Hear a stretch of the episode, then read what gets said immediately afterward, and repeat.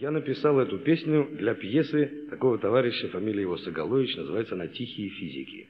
Но пьеса так и не пошла почему-то, может быть, она была плохая, а песня осталась у меня, я ее иногда пою. Песня называется «Марш физиков», студентов-физиков, и я в эту песню вложил все свои познания в области физики, которые почерпнул из журналов «Техника молодежи», «Юный техник» и телевизионной передачи «Сделай сам». Еще такая.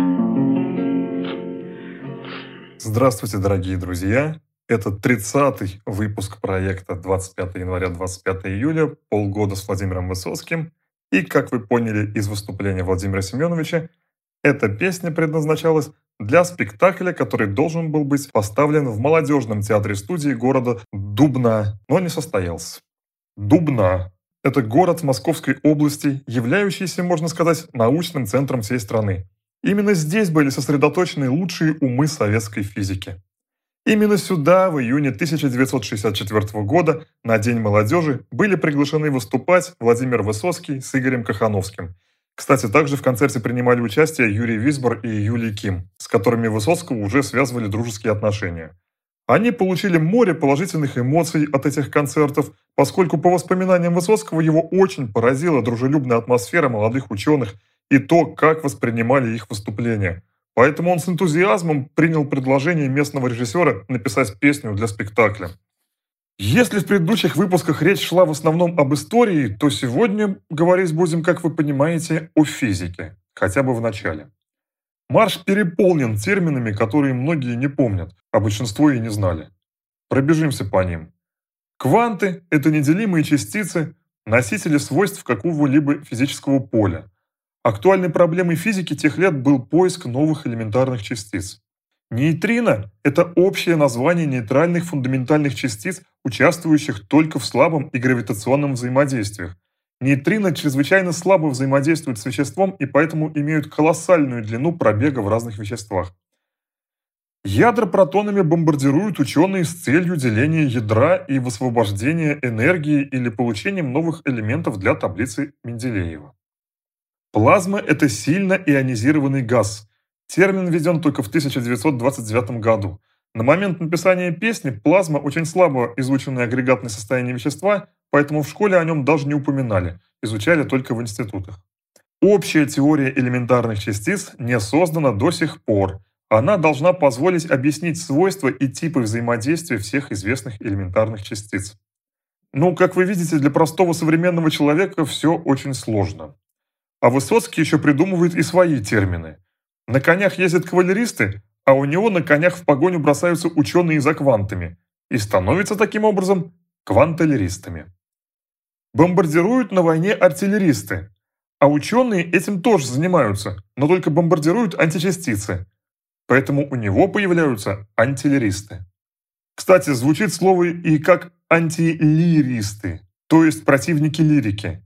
А в то время страну заполняли споры физиков и лириков, поэтому эта строчка приобретает еще и второе значение. В этой песне Владимир Высоцкий упоминает фамилию ученого Пантекорва. Этот человек очень интересной судьбы и выдающихся вкладов ученый. Но его имя сейчас, к сожалению, не знают даже многие те, кто занимается физикой.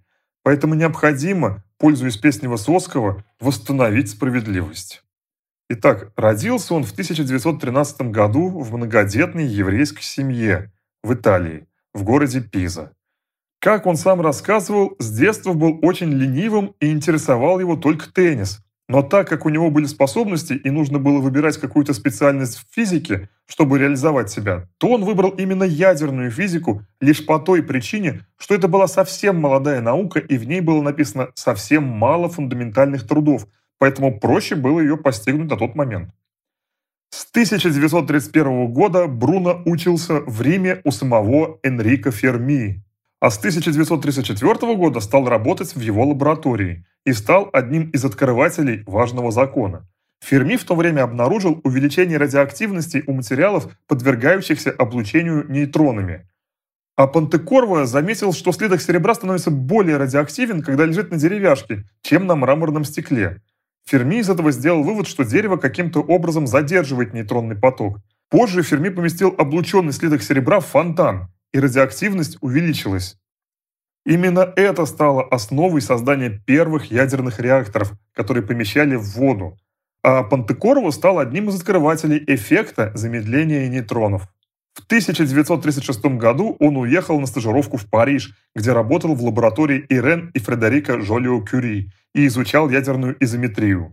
После того, как фашисты вошли в Париж, Пантекорова бежал в США и работал на нефтяной компании.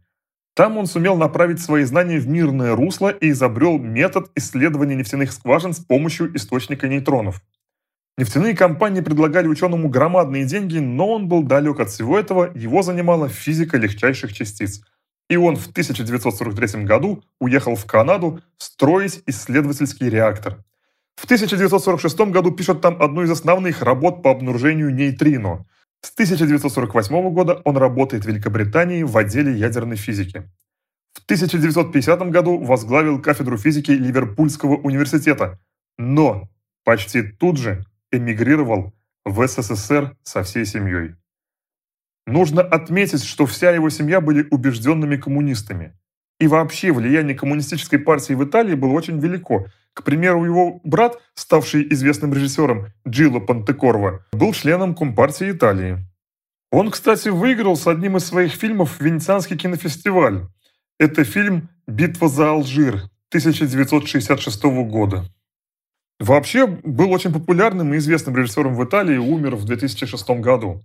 Кстати, другой брат Гвида – выдающийся биолог-генетик. Так что вся семья Пантекорву внесла весомый вклад в развитие науки и культуры мирового значения. Была убежденной коммунисткой и жена Бруно Пантекорва. Они как раз вместе пришли к этим взглядам, когда зародились их отношения в Париже. Как раз в это время в Испании полыхала гражданская война – Многие прогрессивные умы в Европе приняли все дни коммунистические взгляды. Этот поступок Ферми стал настоящим шоком для всех, кто его знал. Вот что писала супруга Энрико Ферми Лаура. «Нам были известны политические убеждения всех наших остальных друзей, и мы могли с уверенностью сказать, как они будут себя вести при тех или иных обстоятельствах. Но о Пантекорво мы ничего не знали. Он был для нас милый щенок, страстный любитель спорта и всяких игр, у которого еще сохранились все замашки школьника, участвующего в спортивной команде. Кстати, по слухам, во время Второй мировой войны в США Ферми передавал через Пантекорво сведения в советскую разведку. Но это лишь слухи. Сам Пантекорво в США не имел доступ к секретным материалам, поскольку занимался в то время изучением космических лучей. В связи с чем сам по себе не представлял интереса для КГБ. Поэтому не совсем убедительны еще и домыслы, что Пантекорво бежал из-за дела Клауса Фукса, которого осудили в Великобритании за шпионаж в пользу Советского Союза за три месяца до переселения итальянского ученого. Тем не менее, Бруно Пантекорво в 1950 году стал Бруно Максимовичем Пантекорво, потому что отца звали Массимо. Границу удалось пересечь без эксцессов. Он со всей семьей сначала вылетел в Стокгольм, оттуда прямо сразу в Хельсинки и на машине с дипломатическими номерами они спокойно пересекли границу и по Выборгскому шоссе добрались до Ленинграда, где провели первую ночь на новой родине. А уже на следующий день на поезде с семьей добрался до Москвы. Ему дали квартиру в самом городе и выделили достаточно солидный особняк в городе Дубна, где Пантекоровый провел следующие 43 года своей жизни. Он стал работать на самом мощном в мире синхрофазотроне – с 1958 года стал членом-корреспондентом Академии наук СССР, а с 26 июня 1964 года действительный член этой академии по отделению ядерной физики. Основоположник физики нейтрино, высоких энергий и один из основоположников нейтринной астрономии. Одной из причин побега в Советский Союз он сам называл недопустимость монополии на ядерное оружие одной державой. Кстати, не он один так считал. Тот же Альберт Эйнштейн предлагал президенту США объединить усилия с советскими учеными по разработке ядерного оружия, чтобы точно опередить немцев. Вообще в среде ученых был развит космополитизм. Честь им и хвала за это. Они служили на помощь людям, а не государствам. В Советском Союзе постепенно его эйфория и радость от соучастия в построении коммунизма стала падать. Началось это после ввода советских танков в Прагу в 1968 году – вот как он говорил о тех событиях уже на закате своих дней. В Советском Союзе коммунистами становятся, чтобы сделать карьеру. Значительную часть партии составляют аполитичные бюрократы. Поворотным моментом для меня были события в Чехословакии в 68-м. Дубчик нравился мне, и я полагал, что его реформы решат те проблемы, которые есть и в Советском Союзе. Идейный ученый понял, что в стране кричащие лозунги о коммунизме, в коммунизм почти никто и не верит. Но при этом он говорил и следующее тогда. Тогда, как и сегодня, я считал ужасно несправедливым и аморальным крайне враждебное отношение, которое Запад развертывал в конце войны к Советскому Союзу, которое за счет неслыханных жертв внес решающий вклад в победу над нацизмом. И здесь, конечно, мотивы Пантекорва абсолютно понятны, поскольку то, что развернулось в послевоенные годы в США, иначе как пиком мракобесия 20 века назвать нельзя. Это явление вошло в историю под достойным названием «Охота на ведьм», которое состоялось, между прочим, в середине 20 века, а не в годы Инквизиции, в стране, позиционирующей себя как оплот народовластия. При этом теперь очевидно, что этим средневековым маразмом Америка нанесла в первую очередь тяжелейший урон своей культуре и науке. Кстати, к примеру, в мире кино даже в Советском Союзе цензура была детским лепетом на фоне тех ограничений, с которыми столкнулись американские кинопроизводители в те годы. Охота на ведьм и маккартизм – это примеры самой жесткой цензуры и самого непозволительного регулирования и вмешательства государством и капиталом в труд творцов в области искусства. Но вернемся к Пантекорво. Пантекорво еще до пражских событий отказался подписывать письмо ученых-физиков, осуждающих антисоветскую деятельность академика Сахарова. Здесь произошел очень интересный диалог. Если Сахаров плохой, хотя я его знаю как хорошего, давайте мне аргументы, факты. Почему такое письмо? Ему отвечают, а вы что, газет не читали? Пантекорво, с какого времени газета стала документом, по которому можно человека уничтожить? Очень точно подмечено и, что характерно, актуально по сей день. Очень важно всем и всегда помнить об этих словах Пантекорова во избежание страшных ошибок. В Италию его выпустили первый раз только в 1978 году, что тоже, конечно же, не способствовало его укреплению веры в правоту коммунизма. Друзья из Дубны всегда отмечали, что он очень тосковал по родине и хотел хотя бы ненадолго съездить навестить родных. Как раз с 1978 года у него начинают появляться признаки болезни Паркинсона. Умер ученый в Дубне в 1993 году. По завещанию его прах был разделен на две части, и одна часть была захоронена в Дубне, которую он считал своей второй родиной, а другая – в Италии, на настоящей родине. Высоцкий поет о том, что было бы здорово, чтоб Пантекорво взял его крепче за шкирку – Потому что как раз в те годы ученый предложил метод экспериментальной проверки существования одного из типов нейтрино. Вообще за свою многолетнюю ученую деятельность он сделал множество открытий. Трижды вручалась Нобелевская премия в 1988, 1995 и 2015 годах ученым, которые основывались на трудах Бруно Максимовича. А мог бы получить и он. Например, в 1959 году на Конгрессе в Киеве Пантекорво высказал идею опыта, позволяющего убедиться в различии маюнных и электронных нейтрино. Проверить это можно было только на сверхмощном ускорителе в Брукхейвене, что находится в США. Речи о том, чтобы выпустить ученого в капиталистическую страну и быть не могло. Опыт был сделан Лендерманом, Штейнбергером и Шварцем, за что они получили Нобелевскую премию 1988 года. В 2015 году Нобелевская премия по физике была присуждена канадцу Артуру Макдональду и японцу Такааки Каадзите за открытие нейтринных осцилляций, показывающих, что нейтрино имеет массу.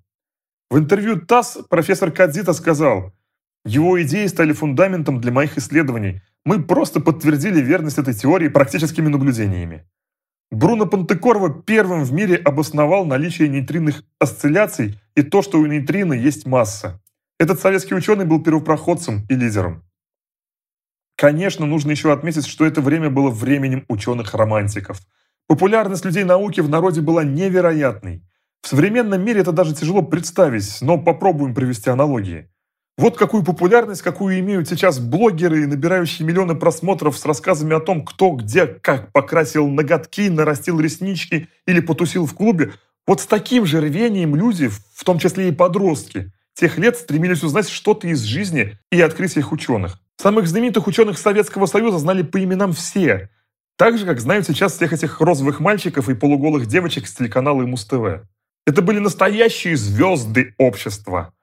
То есть популярность ученых не уступала ни космонавтам, ни актерам, ни певцам. И недаром в те годы очень многие фильмы посвящались именно ученым, как людям, занимающимся самой важной профессией.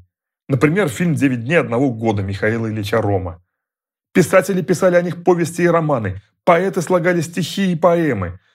Простые люди во время застолий разговаривали о науке и ученых. И выделялись среди них в первую очередь физики, хотя велика была популярность и химиков, и биологов, и математиков, и других – это были одни из самых престижных профессий. Причем профессия ученого даже носила некий романтический оттенок, что также стимулировало молодых мальчишек и девчонок связать свою жизнь с наукой. Кроме всего прочего, в стране очень сильно было развито противостояние физиков и лириков, разумеется, шутливое. Хотя споры велись и на полном серьезе. Что важнее, физики или лирики? То есть представители технических прогрессивных наук или же гуманитарных, направленных в первую очередь на человека.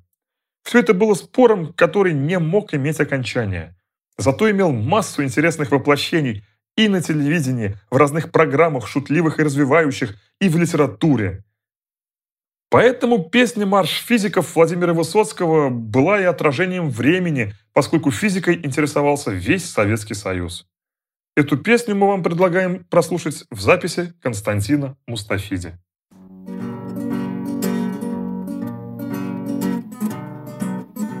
марш физиков. Тропы еще в антимир не протоптаны, Но как на фронте держись ты. Бомбардируем мы ядра протонами, Значит, мы антилеристы.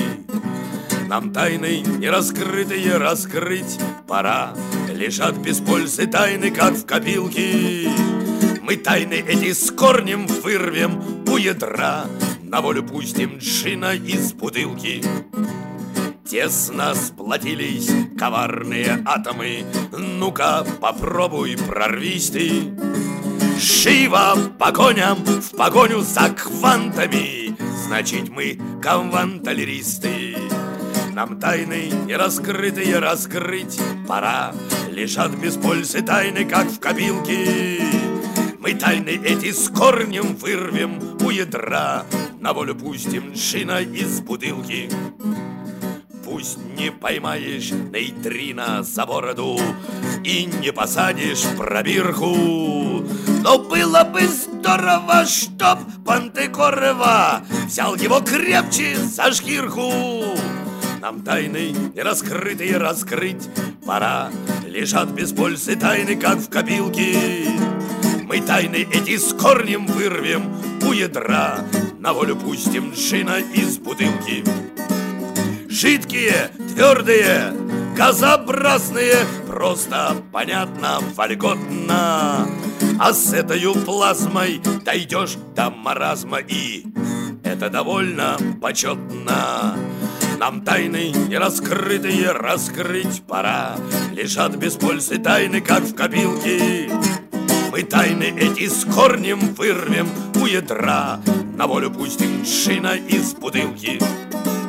Молодо, зелено, древность в историю Дряхлость в архивах пылится. Даешь эту общую, эту теорию Элементарных частиц нам нам тайны не раскрытые раскрыть пора Лежат без пользы тайны, как в копилке Мы тайны эти скоро вырвем у ядра на волю пустим джина из бутылки. А вот песню «Парня спасем» послушать в качественной записи не удастся, поскольку Владимир Семенович исполнял ее редко и считал, видимо, неудачной.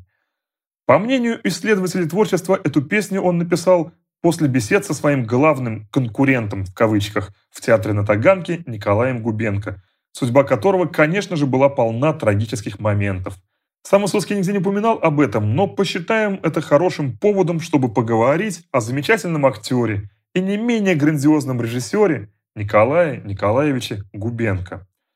Он родился 17 августа 1941 года в катакомбах под Одессой во время фашистских бомбардировок. Его отец так его ни разу не увидел, поскольку был бортмехаником на бомбардировщике и погиб в воздушном бою под Ворошиловградом в 1942 году. В том же году, в июле, немецко-румынские оккупанты повесили его мать за отказ от сотрудничества. Его взяли к себе дедушка и бабушка, но после войны вынуждены были отдать в детский дом. Уже после окончания детского дома в 16 лет Николай узнал, что у него, оказывается, есть брат и три сестры, воспитанные в других семьях. Но они стали уже настолько далеки друг от друга, что семейные отношения так уже и не сложились. Свое детство он все равно называл самым счастливым временем жизни и часто его вспоминал, при этом всегда со словами искренней благодарности к тому детскому дому, в котором был воспитан. Я считаю детство самым счастливым периодом своей жизни, потому что оно было насквозь пронизано, извините за пафос, э, понятием братства, товарищества, дружбы, совершеннейшей свежести восприятия э, окружающего мира, даже в том бытовом смысле, который сейчас акцентируется у нас. Мы деньги узнали только после выпуска из школы. Мы не знали, что такое деньги. Одно из воспоминаний Губенко, кстати, было связано с тем, что там он впервые попробовал деликатес, о котором до этого даже не мечтал. Это борщ со сметаной. Вот, возможно, эти воспоминания и сподвигли Высоцкого написать песню. В старших классах это был уже не просто детский дом, а с усиленным изучением английского языка. Сначала я воспитывался в детдоме, потом в спецшколе-интернат с преподаванием ряда предметов в старших классах на английском языке. Таких, как я, в 1945 году было 19 миллионов осиротевших э, детей. У нас в Москве сейчас есть человек 46 наших бывших интернатцев. Мы собираемся 23 февраля каждый год на квартире друг друга по очереди. Кто-то из них чрезвычайный полномочный посол, кто-то из них выдающийся журналист, кто-то прекрасный конструктор военный, кто-то просто военачальник, кто-то резидент, потому что нас готовили, поскольку мы были как бы обезличены, без отца, без матери, нас готовили к такого рода, ну, что ли, работе закрытого типа, сознанием языка. Но в 1955 году Никита Сергеевич Хрущев сокращал нашу армию на 300 тысяч человек и вместе с ней сократил военный институт иностранных языков, в который я должен был бы поступить, если бы этот институт сохранился к моменту моего выпуска из э, спецшколы. По окончании школы он устроился рабочим сценой в Одесский театр юного зрителя, где параллельно играл второстепенные роли. Вообще он себя очень здорово проявлял еще в драм-кружке детского дома, и у него даже была кличка «Артист». И он на самом деле понимал, что хочет связать свою жизнь с театром. Поэтому в 1960 году сбежал в Москву, но приехал, когда уже во всех театральных вузах набор был закончен. Шел только в мастерскую Сергея Герасимова и Тамары Макаровой в Авгике. Туда он и поступил, с первого раза пройдя конкурс 3000 человек на место. О Сергее Аполлинарьевиче и Тамаре Федоровне у него остались очень светлые воспоминания. Я проучился у них сначала четыре с половиной года на актерском факультете а, и два с половиной на режиссерском. Я экстерном заканчивал режиссерский. Приехал из провинции юноша, достаточно невоспитанный, дурно одетый, с одесским блатным акцентом, не знающий ни литературы в должной степени, ну, за исключением школьной программы. И встретился с тем, кто на всю жизнь заложил во мне и во всех нас любовь к языку, к литературе, к музыке, к культуре, к искусству – он обозначил круг чтения до такой степени широкий и бесспорный с точки зрения воспитания души, а он знал в совершенстве великолепно Пушкина, Достоевского, Толстого. Он мог страницами читать в лицах. Вторая признательность – это их доброта, и снисходительность по отношению к нам. Э, Тамара Федоровна Макарова устроила такие лекции хорошего тона, э, как нужно себя вести за столом, на дипломатическом рауте, на приеме каком-то и прочее. И, как правило, вызывала к столу нас, Буиновский, я, Склянский, поскольку у нас нечего было кушать, она покупала пятилитровую там, кастрюлю сосисок или сарделек. Говорил, Коль, пожалуйста, вот тебе вилка, вот ложка, вот тарелка, покажи, как надо сидеть. Ну и мы в течение 45 минут уметывали эту кастрюлю, совершенствуя умение держать вилку и э, ложку. Он был до такой степени щедр в части работы, он говорил так, вы можете делать все, что угодно, кроме контрреволюции и порнографии. Торопитесь играть Толстого, Шекспира, Достоевского, Чехова, Шиллера, потому что когда вы пойдете в профессиональную жизнь, вам там этого не дадут. И мы играли, играли, играли, классику играли, а там э, автоматически – Литература на тебя влияет автоматически. Если ты прикасаешься к хорошему слову, к чудесно изложенной мысли, ты сам начинаешь по-другому думать. Вот это Герасимов. Его одногруппниками были выдающиеся отечественные актеры Лидия Федосеева, ставшая Шукшиной, Сергей Никоненко и Жанна Болтова, с которой Губенко и связал свою судьбу, и вместе они прожили всю жизнь. Кроме того, параллельно он занимался в цирковом училище, поскольку с детства мечтал идеально владеть своим телом. И стал эквилибристом, канатоходцем, что впоследствии ему пригодилось и в актерской карьере, например, в фильме «Последний жулик», где он, кстати, еще и исполнял песню Владимира Высоцкого, но об этом в одном из следующих выпусков. Дипломным спектаклем стала постановка по пьесе Бертольда Брехта «Карьера Артура Уи», где Губенко сыграл роль Гитлера. У меня свои, как вы понимаете, счеты с Гитлером. И режиссер, который мне предложил это, Зигфрид Кюн, талантливейший человек, который работал стажером в берлинском ансамбле у Экихарта Шаля, а, пригласил меня на эту роль, может быть, потому что надеялся, что я реализую его замысел. До третьего курса я с Кюном не, не разговаривал, потому что он был немец –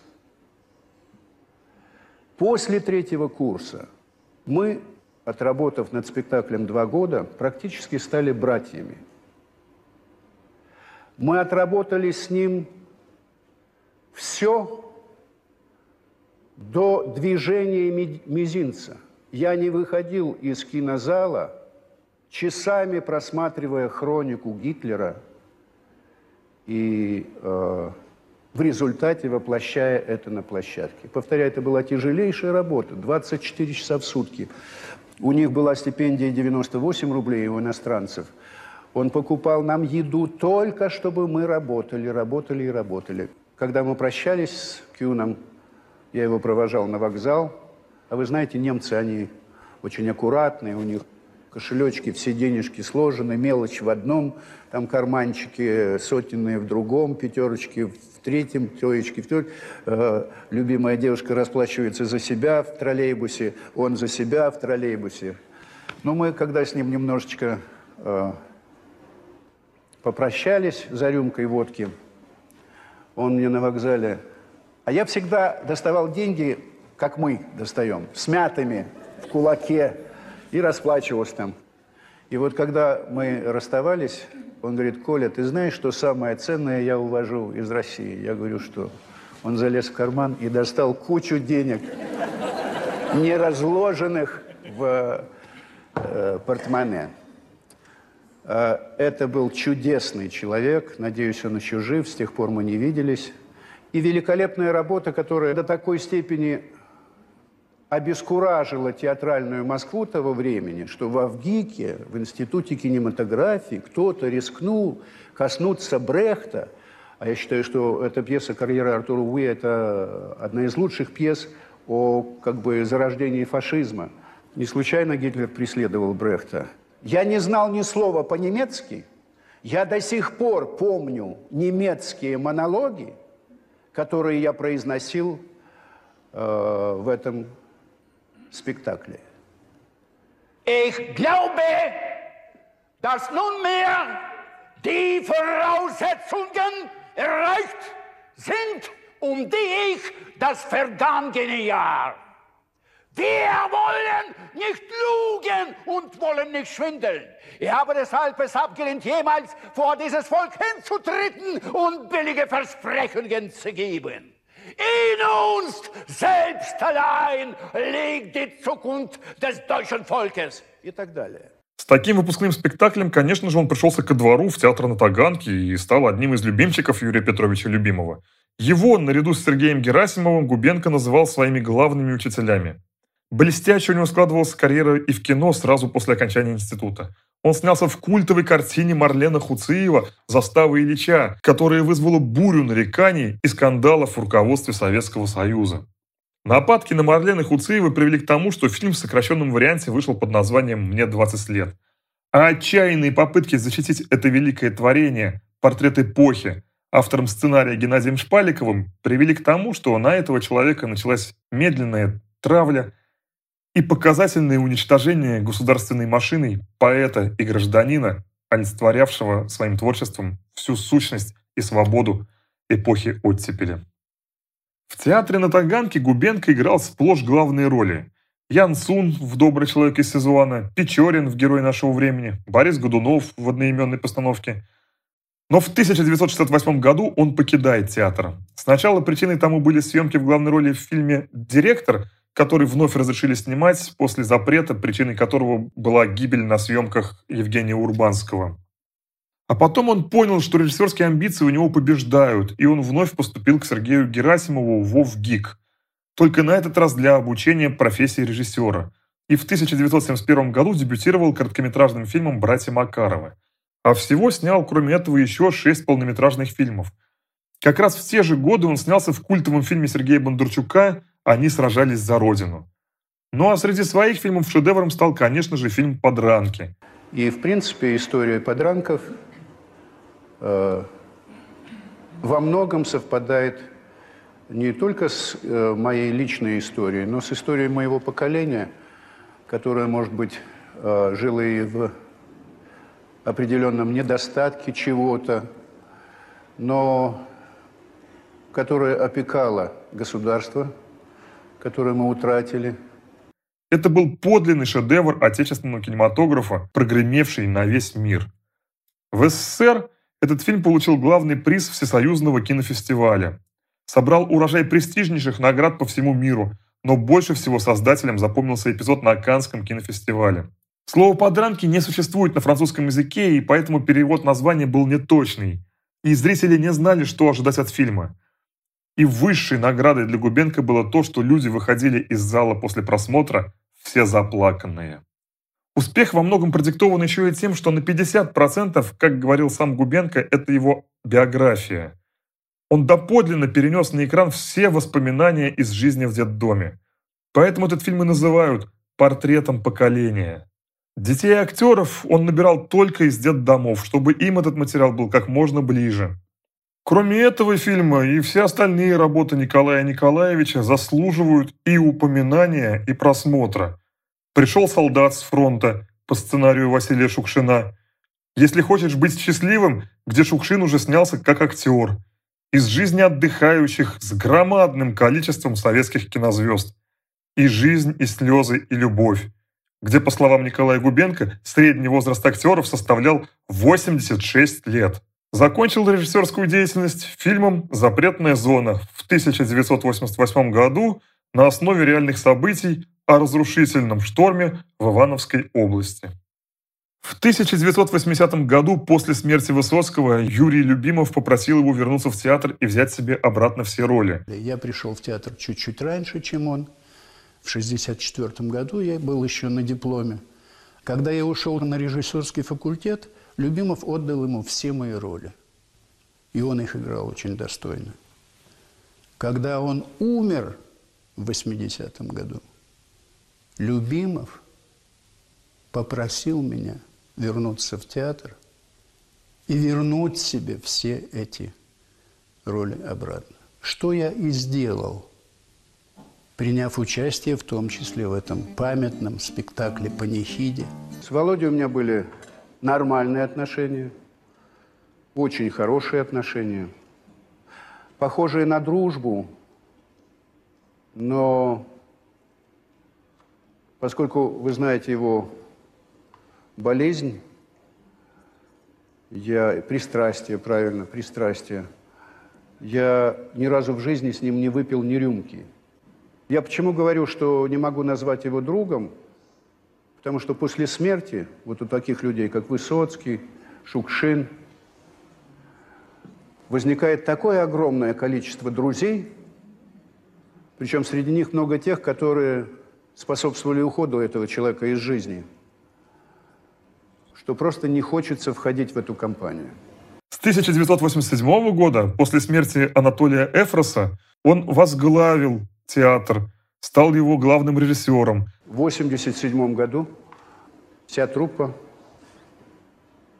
единогласно проголосовала за мой приход в качестве худрука в театр на Таганке. Но когда люди, с которыми связана твоя профессиональная деятельность, огромные человеческие затраты, потрясающий совершенно успех, вы сами не можете себе представить, что такое был успех доброго человека в 1964 э, году во время премьеры. Вы понимаете, когда приезжаешь во дворец первой пятилетки в Питер, первые гастроли наши были – а там полторы тысячи мест, и когда все проходы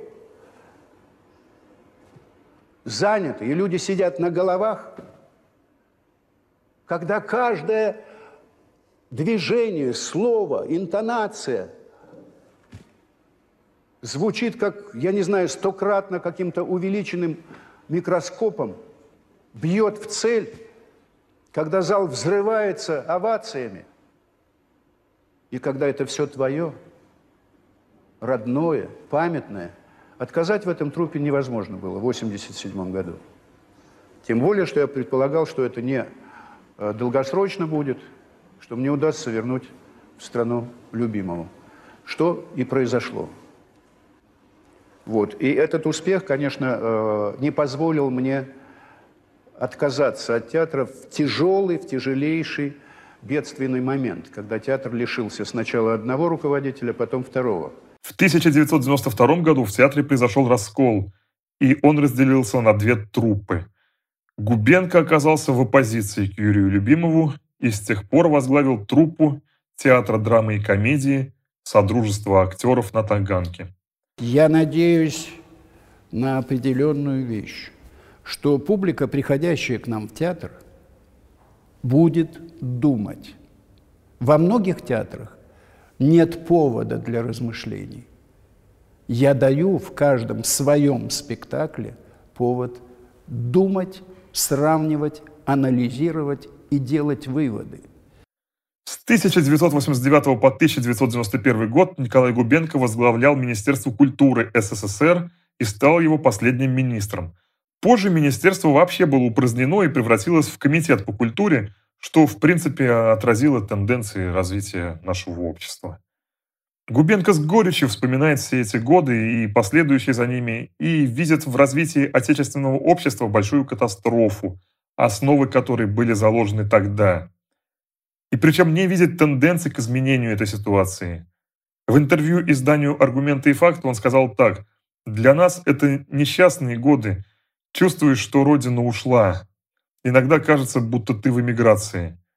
Раньше русская культура утверждала, что человек человеку брат, а сейчас все больше художников внушают нам, что человек человеку волк. Таков сегодня заказ денежного мешка.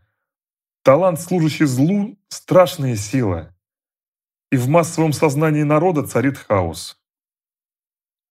Кроме того, Губенко до конца оставался убежденным коммунистом, был депутатом Госдумы нескольких созывов, скончался за один день до своего дня рождения 16 августа 2020 года. А закончим рассказ о Николае Николаевиче Губенко словами замечательного киноведа Евгения Яковлевича Маргалита. «Господи, да никогда не был он ни левым, ни правым. Он всегда был и остается послевоенным.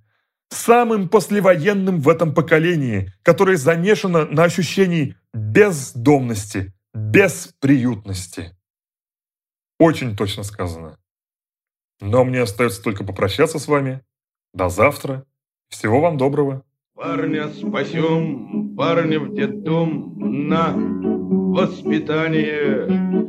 Даром учить, даром кормить, даром питание. Жизнь как вода, вел я всегда, жизнь бесшабашную, все ерунда, кроме суда, самого страшного. Все ерунда, кроме суда, самого страшного.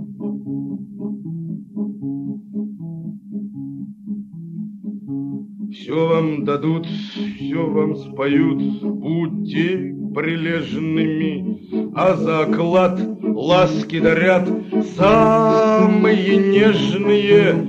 Вел я всегда жизнь без труда, жизнь бесшабашную, все ерунда, кроме суда самого страшного. Все ерунда, кроме суда самого.